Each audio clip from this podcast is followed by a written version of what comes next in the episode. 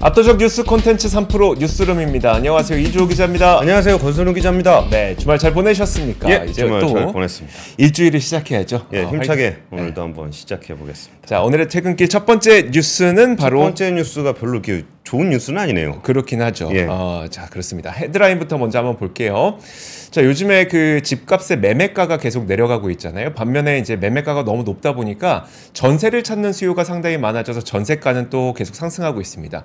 자 이렇게 되면은 우리가 흔히 매매가 대비 전세가 비율이 어느 정도 되는지를 측- 가늠하는 이제 전세가율이라고 부르잖아요. 이 전세가율이 계속 올라갈 수밖에 없거든요. 근데 전세가율이 올라가게 되면 무조건 깡통 전세가 되는 건 아니지만 깡통 전세의 위험 성이 높아지는 건 사실입니다. 그래서 지금 깡통 전세의 위험이 좀 증가하고 있다는 뉴스가 나왔는데 부동산 114가 국토교통부 실거래가 자료를 토대로 아파트의 임대차 계약을 분석을 해봤어요. 그런데 매매가 대비 전세값이 비율, 그러니까 전세가율이 80%를 넘는 거래가 작년 2분기까지만 하더라도 19.4%였었는데 지난 4분기 보니까 이게 25.9%로 꽤 많이 높아졌다는 거죠. 화면을 함께 보시면서 같이 이야기 나눠보도록 하겠습니다.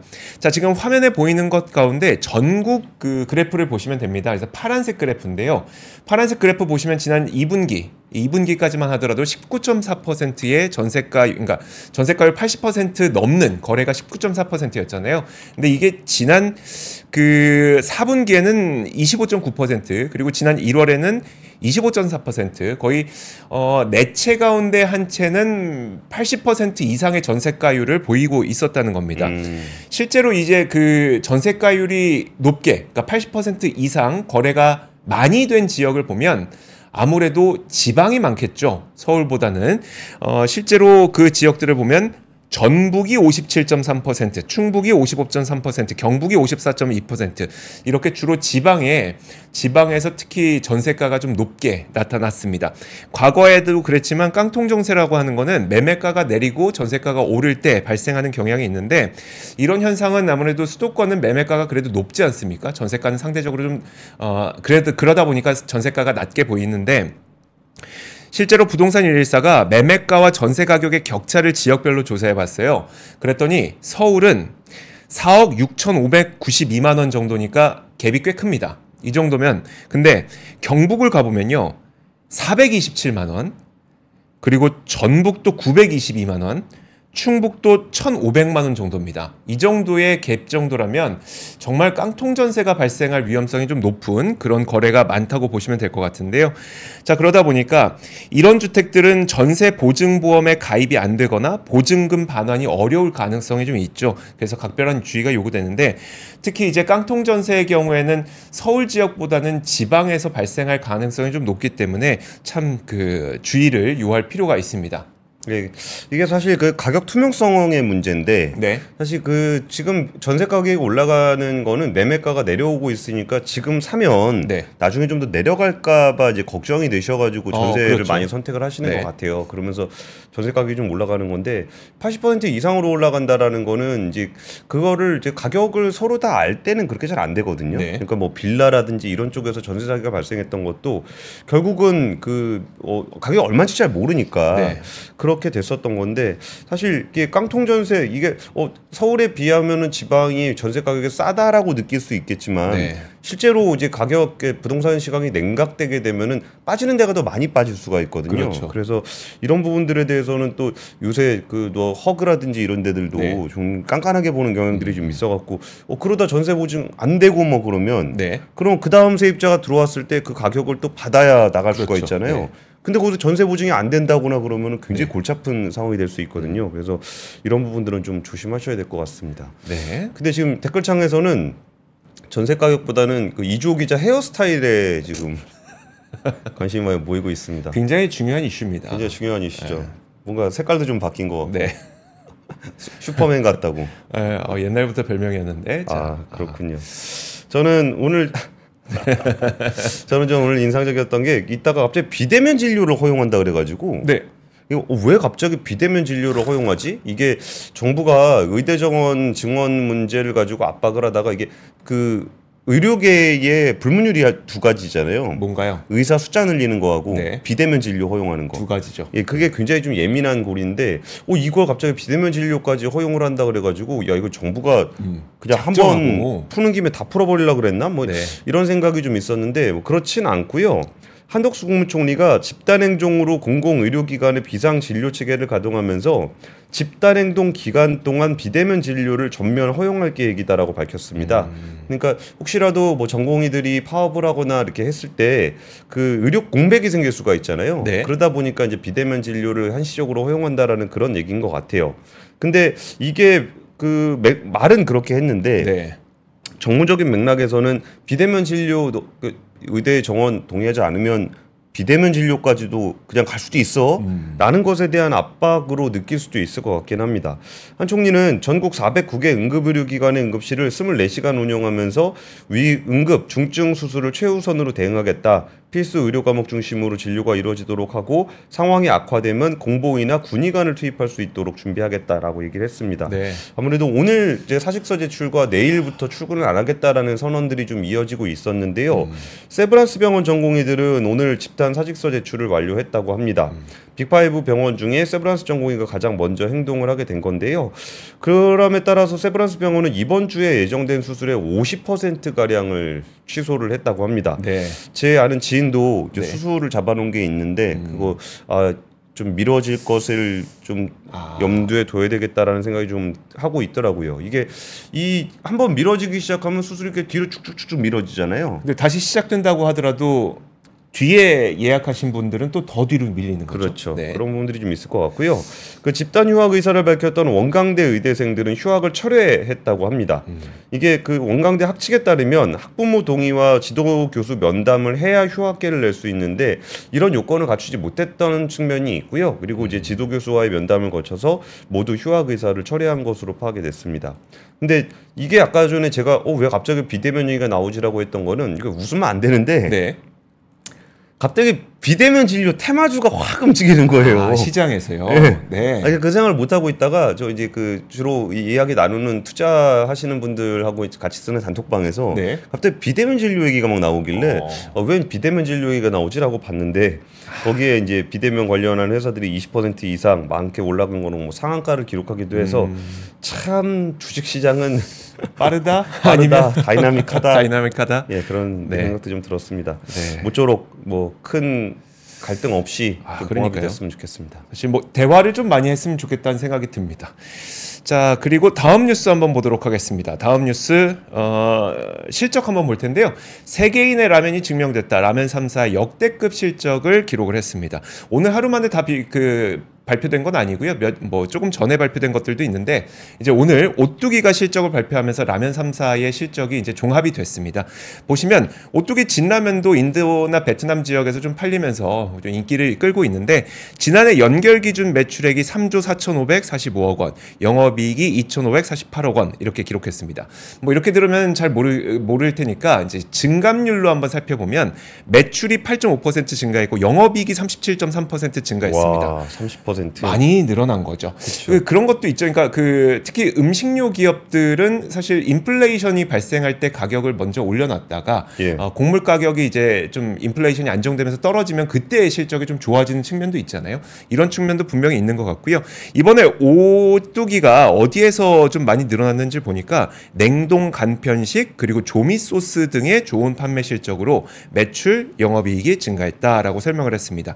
농심도 작년 영업이익이 89.1% 증가했습니다. 어, 매출은 어. 9% 증가했는데 영업이익이 89%나 증가했습니다.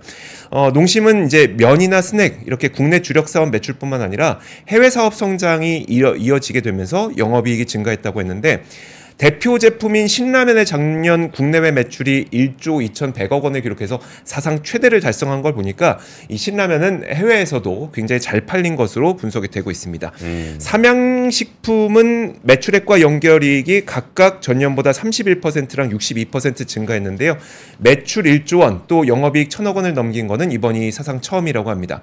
지금 그 이런 실적을 보는 이유는 옛날에는 사실 그 우연히 K푸드가 해외에 전해지면서 해외에 있는 사람들이 이 음식 뭐야? 한국 음식인지 모르고 예. 이 음식 뭐야? 라고 하면서 즐기면서 K푸드가 좀 유행을 하는 측면이 있었다면 요즘에는 K 콘텐츠, K 컬처를 보면서 야, 이게 한국 거래. 한국 음식 한번 먹어볼까라는 그런 좀 변화의 모습이 나타나고 있거든요.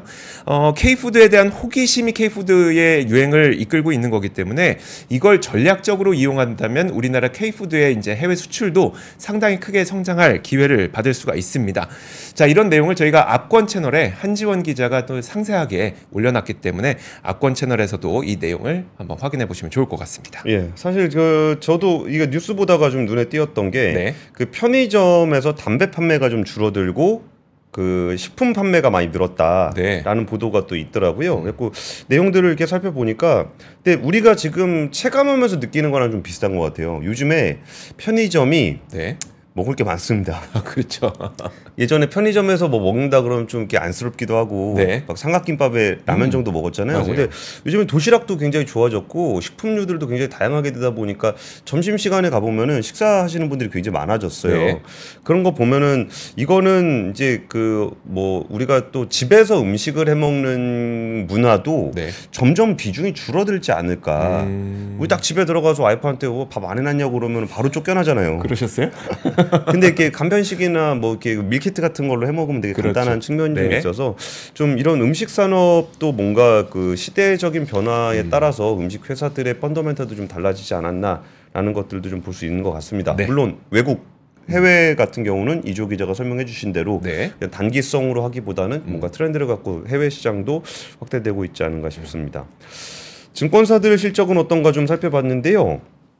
그 최근에 그 이복형 금융감독원장이 그 금융회사들한테 굉장히 강조하고 있는 부분 중에 하나가 충당금 미리 쌓아놓는 겁니다. 네. 뭔가 부동산 쪽에서 문제가 좀 있다 싶으면 TF. 예, 부동산 PF를 네. 비롯해서 뒤로 미루지 말고 음. 미리미리 충당을 해라. 네. 라고 하고 있었는데 실제로 증권업계가 현재까지 지난해 4분기 실적 발표한 23개 증권사의 영업이익 합계가 2,645억 원 손실 입니다. 네. 아무래도 부동산 투자 쪽에서 그 많이 좀 났는데 음. 이게 그 전해 2022년 4분기에도 실적들이 안 좋았습니다.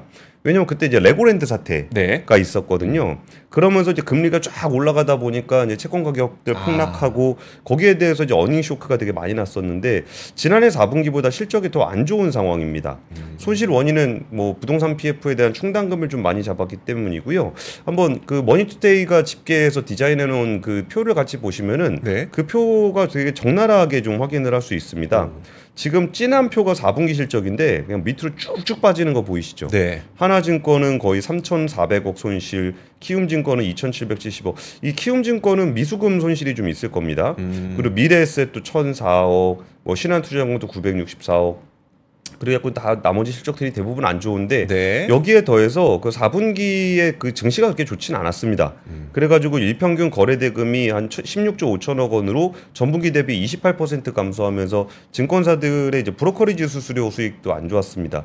근데 같이 표를 보시면은 제가 이전에 부동산 PF 할 얘기하다가 한번 얘기 드린 적이 있었는데 이 제일 끝에 있는 NH증권 있잖아요. 돈 잘 벌었네요. NH증권이 실적이 무지 좋단 말이에요. 네. 1354억 플러스인데 나머지 증권사들은 왜 4분기에다 적자인데 NH증권만 플러스 1354억 원일까? 일을 잘한 겁니까?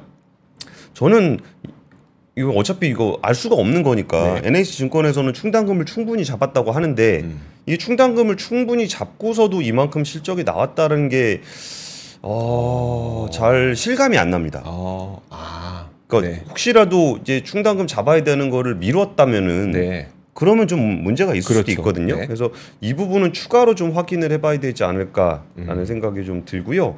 올해도 증권사들의 실적이 그렇게 좋을 것 같다라는 얘기는 안 나와요. 음. 왜나 왜 안 나오냐? 그러니까 그 금리 인하가 본격화되면은 채권 비부 아 개선이 좀 될 거다라는 전망이 아, 나옵니다. 네네. 예, 금리가 좀 인하가 되게 되면은 채권 부문의 평가 이익이 음. 좀 반영이 될 거고 그리고 이제 금리가 좀 떨어지게 되면은 그 약간 투자를 하기가 좀 더 수월해지는 측면이 있잖아요. 그렇죠. 그러면서 증시 거래 대금이 좀 증가하지 않겠느냐라는 음. 전망도 좀 나오고 있는데 4분기에는 이제 충당금 때문에 굉장히 안 좋은 상황이고 음. 아이 NH 증권은 전 아무리 봐도 여기 부동산 아니, 그러니까 이렇게 그런 안 거죠. 그러니까 예. 충당금을 잡았는데도 이렇게 돈을 잘 벌었다고 그게 진짜 실감이 나나? 막 그러니까 이런 그렇게 말씀이신 설명을 거죠? 하고 있어요. 네네. 은행신권 그렇게 설명하고 있는데 진짜 충당금을 충분히 잡은 게 맞을까라는 어. 부분에 대해서 저는 개인적으로 잘 실감이 안 난다. 라는 얘기까지 전해드리겠습니다. 네, 알겠습니다. 다음 뉴스 한번 보겠습니다. 다음 뉴스는 좀 약간 씁쓸한 우리 시대의 단면이 아닐까 싶어서 준비했는데 이겁니다. 고희연 이후에도 일터로 70대 4명 중 1명은 취업자더라. 여전히 일자리를 갖고 있더라. 라는 겁니다. 자, 통계청 국가 통계 포털과 마이크로 데이터가 분석을 했는데 지난달 말을 기준으로 만 70세 이상 인구가 631만 명이었습니다. 그 가운데 취업자 수가 155만 명이니까 네 분 중 한 분은 여전히 일터에 계시는 거죠. 어, 그리고 1년 전에 어, 이 취업자 인구가 139만 명이었어요. 그런데 지금 155만 명이라고 했으니까 대략 한 16만 명 정도 늘어난 거잖아요. 예. 지금 퍼센트로 비교해 보면 한 11.4% 늘어났습니다. 그래서 70대가 되고 이제 뭐 자식 자제분들께서 아 고생 많이 하셨습니다. 이제 고이연 치료 드리고 하는데 그러고 다음 날 또 일터에 나가셔야 되는 분들이 굉장히 많다는 거 보여드리는 거고요. 지금 전체 취업자 중 70% 이상 취업자가 차지하는 비중도 증가세를 보이고 있는데 어 이게 작년 1월까지만 하더라도 5.1%에서 올해 1월 5.6%로 늘었으니까 이게 그런 것 같아요. 그러니까 나이가 드시면서 이 우리가 이제 고령 인구가 자체가 늘어나는 것도 있잖아요. 고령 인구 자체가 늘어나는 거에다가 또 70세 이상의 그 고령 인구들이 여전히 이제 수익원이 불명확하다 보니까 여전히 일을 해야 되는 그두 두 가지 상황이 겹치면서 이런 현상이 발생을 하고 있는 것 같습니다. 또 그러다 보니까 이게 근로를 희망하는 노인분들이 갈수록 늘어나고 있다고 합니다. 그러니까 지난해 5월에 발표된 통계청 경제활동 인구 조사를 보면은 어, 지금 65세에서 79세 노인 중에서 계속 나는 일하고 싶다라고 희망하는 사람이 55.7%였는데 계속 일하고 싶은 이유가 뭐 너무 뻔하겠지만 생활비에 보탬이 되어서 돈이 필요해서라는 응답이 52.2%로 가장 많았고 건강이 허락하는 한 일하고 싶어서 또 일하는 즐거움 때문에라고 하는 응답 비중은 38%였습니다. 사실 우리가 나이가 들면 그래도 좀 이렇게 나의 삶의 목적을 위해서 나의 삶의 quality를 위해서 좀 일하고 싶다는 사람들도 꽤 있잖아요. 근데 그런 것보다도 당장 돈이 부족해서 어, 일을 하고 싶다, 계속 일을 하고 싶다는 응답이 많았다는 것이 참 씁쓸한 현대인의 모습들이 아닐까 싶습니다. 전 이거 보면서 갑자기 네, 아 우리 정치적인 얘기하면 안 되는데 네 무슨 아 말씀하시는 그러니까 뭔가 이게 사회 고위층 인사분들 중에 네. 나이 많으신 분들이 너무 많아요. 네. 예를 들어서 뭐그 미국에는 뭐 바이든 대통령이나 음. 뭐 트럼프 대통령도 나이 네. 엄청 많잖아요. 네, 근데 우리나라에도 보면은 진짜 막 올드보이들 이렇게 귀환하는 거 보면은 네, 그러니까 그분들은 좀 건강이 허락하는 한 일하고 싶어서 그렇죠. 일하는 즐거움 때문에 하시지 않을까. 네, 그분들은 그분들은 그렇죠. 그렇죠. 참 그런 데는 젊은 사람들도 하고 싶은 일인데 그렇죠. 그냥 뭐 재미없는 농담 한번 해봤습니다. 자, 그 삼성 네 개 계열사 노동조합을 이제 초기업 노조라 그래서 저 초격차 얘기하는 줄 알았더니 삼성 그룹 계열사 네 군데가 노동조합을 합쳐서 한만 5,800명 정도 규모의 삼성 초기업 노조가 출범을 했습니다. 네, 그러면서 이들이 주장했던 얘기 중에 좀 인상적인 게 뭐가 있었냐면은 그룹 차원의 인사 가이, 임금 가이드라인 폐지와 컨트롤 타워 격인 사업 지원 태스크포스의 노사 관계 관여 금지를 요구했다라는 음. 얘기입니다. 근데 이 내용들을 보면은 삼성의 DX 부문이나 노 DX 노조, 삼성 디스플레이, 삼성 화재 삼성화재, 삼성 바이오로직스 노조가 참여를 하고 있고요. 삼성 전기 노조도 이제 출범을 하게 됩니다. 그러면 지금 삼성 관계사 노조 중에 제일 큰 노조는 삼성전자 전국 노조 한만 8천 명 정도 되거든요. 네. 그러니까 꽤 큰 규모입니다. 근데 여기서 어 이게 참 거버넌스 측면에서 좀 헷갈리는 부분이 있어요. 네, 그러니까 우리나라는 그러니까 주주 주식을 하시는 분들도 가끔 당황할 때가 그러니까 나는 여기 개별 회사에다 투자를 했는데 왜 이 회사의 의사 결정을 네. 다른 데서 할까? 뭐, 네, 다른 이유로. 그렇죠. 거기 이제 대표적인 게 아까 그 사업 지원 테스크포스, 사업 지원 TF가 예전에 뭐 비서실이라든지 구조본이라든지 뭐 미전실 미전실이라든지. 뭐 이렇게 불리던 데잖아요. 그런 데는 이제 그룹 차원에서 이제 가이드라인을 주나 봐요. 저도 몰랐는데 음. 그러면 이제 개별 기업별로 이제 노사 관계에 따라서 뭐가 좀 이렇게 있을 거 아니에요. 있잖아요. 회사 사정이. 네. 근데 그게 아니라 이제 전체적인 그룹 계열사에 대한 가이드라인을 정해주다 보니까 음. 이게 그 개별 회사의 상황에 맞지 않는다라는 문제 제기를 하고 있는 겁니다. 음. 그러면서 황강흠 초기업 노조 위원장은 뭐 계열사의 업황이라든지 인력 구조, 사업 이익과 별개로 획일적 통제를 받고 있는 불합리한 노사 관계를 탈피해서 노사 관계의 자주성을 확립할 것 이 부분을 강조를 했습니다. 네. 근데 이 문제는 앞으로 계속 될 것 같아요. 음. 뭐 그러니까 굉장히 많은 분야에서 그렇게 될 것 같아요. 네. 이게 왜 그러냐면은 우리나라는 기업이 상법상으로는 개별 회사들로 그러니까 법인 독립법인으로 돼 있거든요. 네. 근데 그룹 경영은 이거를 그룹으로 했단 말이에요. 아, 네. 그러니까 얘가 번 돈 가지고 그러니까 이게 우리나라가 예전에는 좀 음. 필요했습니다. 네. 뭐 밀가루 팔아 가지고 음. 가전제품 만들고 반도체 만들고 뭐 하던 그런 것들이 됐는데 네. 예를 들어서 내가 제일제당 주주인데 그걸 돈 밀가루로. 돈 벌어 가지고 갑자기 전자에서 뺐으면 안, 안 되잖아요. 안 되죠. 근데 이 노조 입장에서도 아니 우리 회사가 돈을 많이 벌었는데 그룹 차원에서 이게 가이드라인이 있다고 해서 임금을 못 올려주겠다. 아. 그러면 이게 분명히 부딪힐 수밖에 없거든요. 그렇죠. 근데 이게 그룹 차원에서 경영을 하다 보면 그것도 필요하기도 해요. 네. 근데 때로는 어떤 계열사가 되게 힘들어졌다 그러면은 딴 데서 빼가지고 좀 도와주기도 하고 음. 그랬는데 그걸 뭘 빼서 뭘 도와줄 것이냐에 대한 의사결정이 굉장히 자의적이라는 겁니다. 그렇겠네요. 그럼 이걸 정말 이렇게 딱 선거놓고 봤을 때 어, 우리 회사는 돈 벌었는데 손가락으로 안 줘. 네. 왜 안 주냐 그랬더니 가이드라인 그룹 차원에서 안 된대. 어. 그럼 안 돼. 그런 게 어디 있어? 그런 게 어디 있어요? 그러니까 아니 딴 데 그룹사 계열사 지원해 주는 거 아니냐 그러면은 아니 뭐 지원해 준다고 노사 관계에 협약이 된 것도 아니잖아요. 네. 그래서 아 이게 초기업 노조 얘기를 들으면서 요새 밸류업 얘기하면서 거버넌스 얘기를 많이 하게 되는데 이 노사 관계에 있어서도 이런 밸류업 그러니까 거버넌스 문제가 앞으로 지속적으로 좀 갈등 요인이 되지 않겠느냐라는 생각이 좀 들었습니다. 사실 이제 이런 그 임금 가이드라인이 만약에 그룹별로 있다면은 사실 외국인 투자자 입장에서도 우리나라 기업에 투자를 하려고 하는데 예. 야 얘네가 또 그 임금 가이드라인 때문에 여기서 뭔가 여기서 돈 빠져나가고 절로 들어가면 어떻게라는 의구심을 가질 수도 있겠네요. 그러니까 그 불확실성이 리스크죠. 아, 그만큼 네. 디스카운트를 시켜야 되는 거고 음. 여기서 어떻게 될지 모르겠다라는 게 이제 디스카운트의 요인이잖아요. 네. 그래서 그런 부분들도 아 이게 노사 문제도 우리가 거버넌스 문제가 음. 좀 영향을 많이 미치겠구나 싶어서 관련 뉴스 준비했습니다. 알겠습니다. 그러네요. 어, 저도 이제 그 밸류업 프로그램과 관련된 이야기를 좀 준비했는데, 그 value-up은 과연 테마인가요? 아니면 지속 가능한 이제 어떤 국내 시장의 level-up을, 그러니까 디스카운트를 좀 해소할 수 있는 요인일까요? 일단 단기적으로 봤을 때 개인분들은 아무래도 좀 불안감이 여전히 있는 것 같습니다. 왜냐하면 그 국내 증시 여전히 반대, 반등하고 있긴 하지만 정작 개인 투자자들의 매도가 꽤 많이 나타나고 있기 때문인데요. 한국거래소에 따르면 이달 들어서 개인이 코스피 시장에서 7조 7,500억 원어치를 팔았다고 합니다. 지난달에 4조 5,900억 원어치를 사들였는데 한 달 만에 분위기가 약간 반전이 됐다고 보시면 되죠.